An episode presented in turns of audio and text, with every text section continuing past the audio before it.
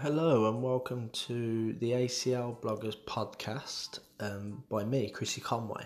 And in this episode two, we're going to be talking about preparing for the day of your ACL operation, your reconstruction. And we're going to be focusing on the preparation of the muscles, uh, really asking what questions that you guys can ask um, both the surgeon and the nurses and the anaesthetists um, and the physiotherapists in leading up to the day of your surgery and afterwards. Um, what you can do nutritionally to help yourself. Um, building on what psychologically you need to be prepared for, um, both before and immediately on the day and afterwards your in of your surgery, um, and then giving you a, a, a, brief idea of what happens on the day of surgery, both preoperatively, in recovery, uh, regarding pain management, and um, what happens post surgery. So, um, talking to your physiotherapist and what happens with the ADLs and how you're going to need assistance with um, the simple things in life. So, they're what we're going to be going through today. So, preparation of muscles. What do you guys need to do? Um, you know, in the build up to your operation. Well, really, you it depends on on on you. You know, it depends on your injury. Um, preparing for your muscles is, is, is a difficult one because if you have your surgery fairly quickly, you're not going to have an ample time period to be able to build up your your quadriceps and your hamstrings or your range of motion or your glutes. Generally speaking, surgeons don't really operate until you've got um, a little bit less inflammation, you've got that range of move, movement in your in your knee. But if you, if like me, you injure it and you have a tibial fracture or you have a femur fracture or you have, uh, or you're in the NHS and you're waiting or you don't have private insurance, so there are situations where you can build up the, the, the muscles and this will actually speed up your recovery time. So this is actually ample opportunity for you guys to to to help yourselves really you know. Um, preparing the muscles i treated every day like leg day. Um, so you know i was doing squats i was doing lunges i was doing deadlifts every single day um, because i knew that a this would improve my range of motion it would improve the the the, the the hypertrophy and the size of my um, tendons and my my hamstring uh, my hamstring muscle size and my hamstring muscle strength and I had the inkling that really if I did this then my graft would be stronger. So that's why I did it. But prepara- preparing isn't isn't for that reason really. The preparation of your muscles preoperatively is to um, reduce or to speed up your recovery process afterwards because you're going to have less deficit in your muscle wastage. You're going to have um, you're going to have better blood flow. You're going to have better uh, range of movement in, and not just the, the, the, joint capsules in, in the muscles as well. And you're going to be more flexible, and it's all going to aid to your to your recovery really. Um, so you know, they're, they're, it's really important that you you do it, and you you know, post operatively, I've been doing an hour a day. I used to go on before the the operation. I was going on really lengthy bike rides. Um, building up my, my cardiovascular fitness to make me um, fitter for the operation, obviously, and to, to, to do that as well, going up hills on my bike. And really, I was trying to I was trying to do it, and it did feel like I had a flap in the back of my knee, but I was just pushing through this because it wasn't painful. Um, after the first few weeks after I did it, and that really led me into having really good muscle sizes on uh, with my legs afterwards because I this is what I had in mind. So I think really preparing yourself physically for the operation is is really important for the, the for your recovery and your rehabilitation. So what about asking questions? You know, there are a lot of questions that you don't know about. You, a lot of the time, you ain't going to know what surgery you're going in for. That's why you have your, you know, your consultation with the surgeon. I was so lucky being an undergraduate student that in the summer of 2017, I actually witnessed an ACL reconstruction and I got to know the surgeon surgical team because I was working in a surgical ward as a nurse. Not everyone's going to be able to do this. So I got to see the screw types, I got to see the surgeon types, I got to the surgery type, I got to see the success, I got to see the quantitative data, you know, the success rates of the surgeon and of the surgery, and I got to see really how that explanation would go in from the surgeon to the patient.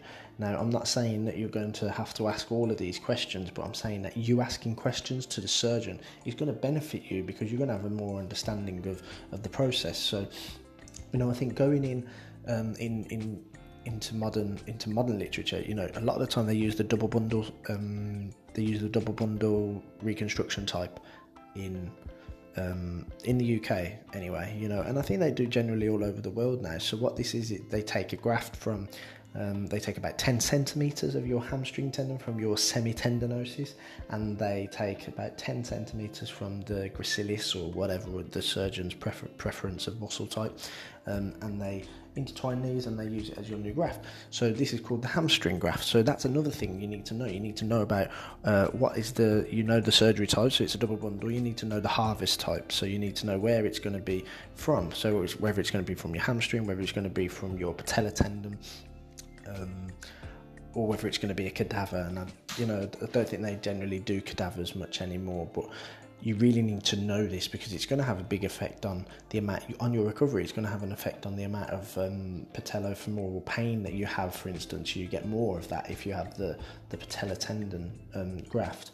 You, you're going to have tighter hamstrings afterwards. So things like that, you know, knowing the surgeon's success rate doesn't really matter, but you need to know really how how com- how many surgeon how many surgeries has the surgeon done, how what he what is his success rate. Just ask the question because a lot of the time the graft failures are down to the surgical technique. Um, so I've known people who've had um, graft failure, you know, weeks after because of the surgeon's technique. And you know, you, you need to know whether you're going to have a, a, um, a splint put on afterwards, for instance. They're, these are these are types of these are things that are used by the surgeon, and if that is the case, my, my surgeon didn't prefer for me to have a brace. He said the evidence base isn't there. Uh, I think you'll actually be better off with uh, not having a brace on because you, you get more proprioceptive uh, tensile strength quicker if you don't have a brace. His colleague, Mr. Pierce, who I witnessed the operation, all his patients have braces. If the surgeon tight, you need to start asking these questions, and you know they're cons- they're consultants. They recognise that you're a um, an athlete, and that's why they've given you the surgery. They recognise that your activity level. You may not be a professional athlete, but they recognise that your activity level is higher, and that's the reason they've given you the operation. Because just because you've had your ACL injured doesn't mean that you warrant an operation, especially in the UK you know you need a you need a need to have that operation so they want to know that you're psychologically prepared for the operation so don't be afraid to ask these types of questions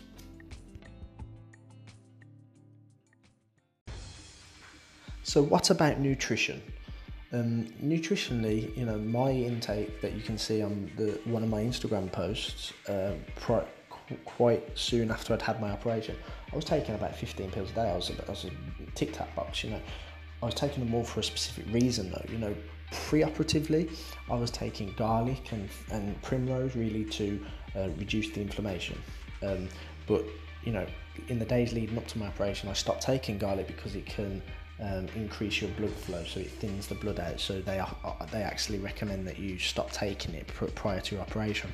I was also taking cod liver oil to lubricate my joints because I'd obviously had uh, a meniscectomy, so I had a meniscus tear to, to improve that um, I was taking glucosamine and MSM and chondroitin as well, even though the evidence base isn't really there to, to support its use. But you know, I was thinking my mindset was I'm going to be taking something if it's got 1% chance of being 1% beneficial, it's a marginal gain, you know. So that, that was my idea protein i was taking so much of it and i still take take probably double the amount uh, recommended daily not just because i'm an athlete but because i'm recovering you know i'm trying to get my vo2 max after the surgery to be as big as can be.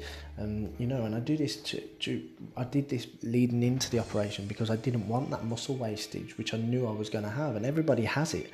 Um, and i got it back after about six months but taking care of your nutrition, having this knowledge, in addition to your pain relief, which you're going to have later on, is, is so crucial. You know, having these t- good types of protein with you know branch chain amino acids and and you know the creatine to, to, to sort of create that hypertrophy is really really important as well as you know a healthy diet.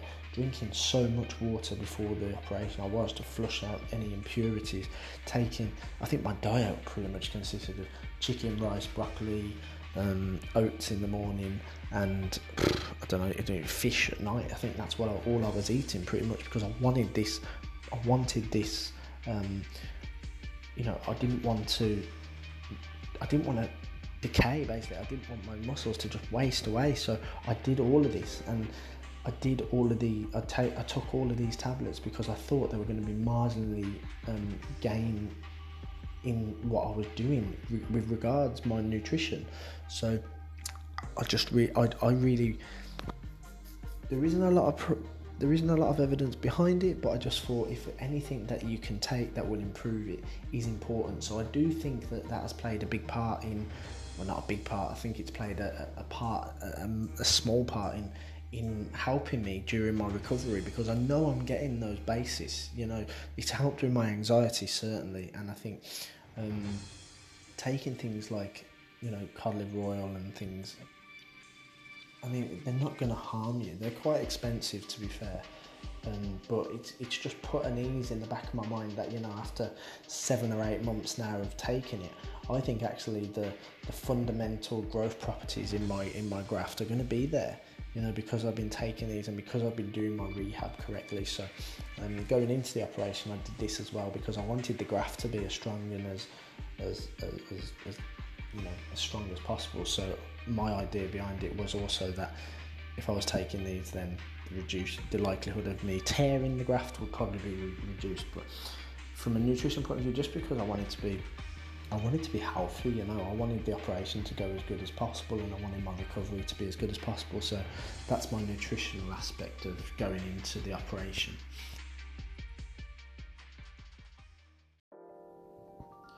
Psychologically, number four, I'd actually think psychologically, even though I'd seen the operation, I was ill prepared for the operation. You know, I didn't realise how individualised each operation is going to be.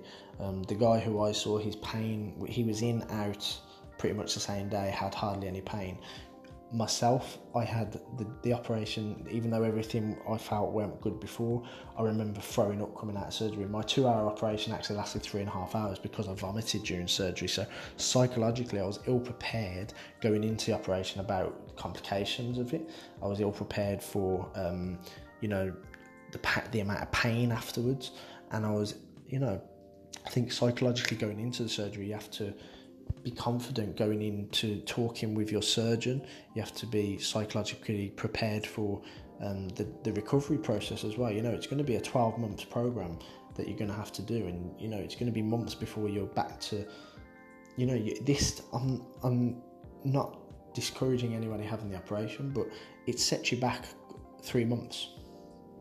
Really, you know, you going leaving the hospital. It's hard to wash for, for six weeks. It's hard to um, mobilize. You know, it's hard to mobilize for three months, and then you sort of, and then you plateau, and then you go up, and you can start exercising, you can start jogging and stuff, and it's you really got to push yourself to hit each of these milestones. And I think knowing that psychologically is really difficult because you'd go into the operation thinking, mm, my knee's going to get fixed. It really isn't straight away. You know, it's going to set you back even more to what you were like um, when you've done your when you've done your ACL initially. So being prepared for that, being prepared that this is just a surgeon and things can go wrong is also very um, important because a lot of the graft failures, like I said, are down to surgeon technique. Knowing this and knowing that you know your knee may may not be right is important as well, um, and just being psychologically prepared for um, I think talking about resilience is really, really important because you need to have that resilience. You're, if you're an athlete, you have that emotional resilience anyway.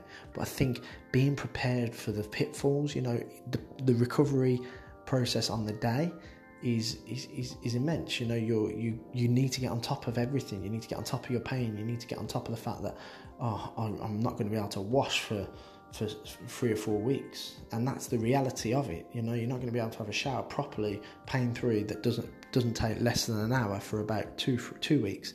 These are all things going into the operation that you need to be prepared for. So, I think just touching on that is really, really important.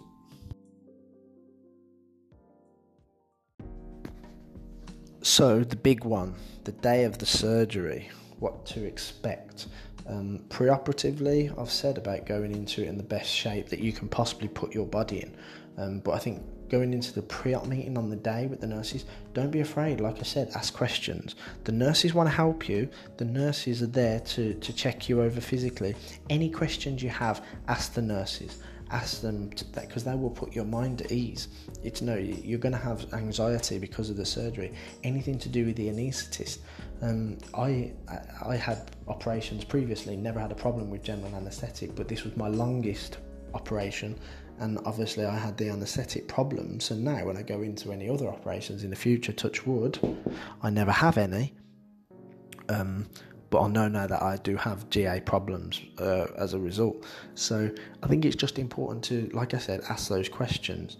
Um, being prepared on the day of the surgery, you know, you're going to go in and maybe asking these questions also to an anaesthetist because they may change that. You can also have a spinal block, you know, where you're you're sedated instead of having general anesthetic. So just asking questions can determine everything. And really, you know, these, these are fine lines that um, are to, you know, you may stay in hospital a little bit longer afterwards, but, you know, they may create less problems for you. It's an individualized environment, each operation is. Um, waking up, I think you're going to wake up in recovery, you're going to be quite sleepy, you're going to be quite poorly, um, you're going to be quite nauseous. Um, you're going to be lonely because you've got no family there, um, or at least I didn't. And, um, you know, it's a place where I think you realise that wow, this is this is this is going to be tough now. At least I did in recovery, you know. Um, you're up, you're covered in bandages that you, you weren't there before. You you stink of iodine. you, uh, you know, you've probably got bruises on your legs from where the surgeons have held your leg. Um, you're covered in wire. There's wires coming out of you from everywhere. You've got drips up. You've got antibiotics up. You've got blood probably. You've got drains coming out of you each surgeon's different and you need to expect this because it's something that can be quite daunting as well. Um, my big issue is actually pain management on the day of the surgery, and this is something that I don't want to patronize people, but it's a passion of mine as a result of previous experiences as a nurse. Um, pain is what the pain is what the patient says it is. Okay, that is the definition of pain, and I unfortunately had to stay in overnight, uh, and the, the night nurse was pathetic. to put it simply, she took me off all my medication. She made me quite ill because of she never got on top of my pain management. Um, so I really think taking paracetamol and ibuprofen, and then actually having as a, those as a basis, and then you know if you need um, codeine or tramadol, or if you need your um, Oramorph, you know, ask the ask the nurses and keep pushing them for it because if you're in pain, I'm not saying to ask for those things if you're not in pain, but I certainly think that having those modalities as um, you know as preparation for if you are in excruciating pain like I was because my my my hip block didn't work my femoral block didn't work then it's something to definitely get um, have that communication process with the nurses about because you may have a new nurse with a younger nurse with um, my kind of thinking or you may have an older nurse like I had as well who is completely old school and doesn't like giving uh, pain relief. So I really think it's a big part. And when you go home, you need to make sure that you have the correct medication. You need to have that um, um, those those pain relief there because it's going to be the more you move around it's going to be really really difficult so just make sure that um, you have those pain relief and you start taking them and you take them religiously because they will will will help with your recovery in those initial days following your surgery. Leaving the surgery, leaving surgery, um, so leaving the hospital on the day of surgery, you need to do a physio assessment. You need to be able to go upstairs. I had a good and a bad one. Um, who really pushed me even when I thought I couldn't. And I think that was mainly because of the anxiety of, oh, I'm going to damage my graft. Because all I kept hearing from nurses and from the surgeon was, do not damage your graft, do not damage your graft. If you do this, you're going to damage your graft. You're not. Okay, put it simply, you're not. I the days preceding it, I slipped on a piece of jigsaw and um, locked my knee, and it, I felt an end point, um, and I was so so anxious that I damaged the graft, and I thought I did that quite powerfully, and I didn't damage the graft. It's a really really strong um, piece of synthetic material intertwined with your tendons, which are very strong as well, and they've been put into your bone with screws which aren't coming out. Okay, I've never known anyone have a, a screw just come out. So really you need to um, just be aware of this um, and you know try not to have that anxiety and have that physio um, and that's that's definitely definitely definitely going to help you psychologically and physically um, when you leave the hospital on your day of your surgery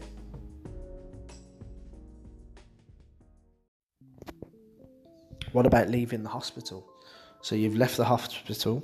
Um, you're probably going to go and have your X-ray um, to make sure everything's okay. You're going to be on crutches. Your hands are going to be aching. You're going to be having trouble. You know, you're going to be really slow walking with your crutches if you don't know how, how to use them. And no one's told you what's going to happen. No one's told you, you know, you've had a few letters and things that you have to give to your GP. Uh, what happens now? Well, I'll tell you what happens. You struggle to get into your car is the first thing. I had a, I've got a four by four, and um, I I struggled to get in. You know, you you're told that you can get in and, in and out of bed and you hook your leg around. You can't really do that when you're getting into a car. So that's the first thing. You know, you need to be prepared that everything's going to be more difficult. You need to take your time with everything. In the first week, I would say plenty of bed rest, plenty, like I said, good nutrition. Um, plenty of rest, plenty of ice if you can do it, um, and you know the, the the price factors. So protect it, uh, rest it, ice it, bit of compression, but you're going to have that probably anyway with the bandaging. Uh, and elevation, plenty of elevation, get that swelling down and try and get the range of motion that the physios were, you know, their exercises are going to be giving you to do. Um, in the meantime, your physiotherapy appointment's probably going to come through the post, um, but really you need to be aware uh, that you need to keep it you need to keep it really clean. You you know you're going to have um, plasters over your over your scars. If you have a plaster over your scar, I would recommend as a nurse um, just keeping those plasters on. Okay, even if they get disgusting on the outside, if the more you change your plasters, the more likely you are to get an infection in those sites. Okay, so that would be my my big thing. Try not to touch it until day 14 or whenever you're having your stitches out, and then give it a good clean with um, antibacterial wipes and, uh, and or ask the, the practice nurse at the GP to, to do that for you. I think it's really, really important though to, that you know that your ADLs, so your activities of daily living, are going to be vastly, vastly reduced. It's probably going to take you an hour to have a shower. No, it's going to take you 25 minutes to have a wash. It's going to take you 20 minutes to dress. It's going to take you um, much, much longer to do absolutely everything. You know, you're not going to be able to really go in the kitchen and make yourself food. All of these things are things that you, you really aren't prepared for. You're not told about it. Um, you're expected to, you know, if you're anything, anything like me, wife was out at work, um, children are running around, you're expected to pick up jigsaws. Nobody warned you of this. Nobody warned you of any of these kinds of things, and this is why it's important to keep on top of your painkillers and to rest because um, these are things that could potentially um, hurt you going forward. You know, and they're things that you could slip on. There's things that you could, um, you know, you stand up to put your trousers in, you bend down to bend to, to put on your socks, and you go, "Ooh, that hurts." You know, my hams, oh, my hamstrings pulled. These are all things that you just need to take into consideration. So, and these are really the the post surgical problems that I faced. Um, and this is everything on the day leading up to the day of the surgery. So I, I hope you've enjoyed my podcast for episode two, and um, join me in future. Okay, thanks.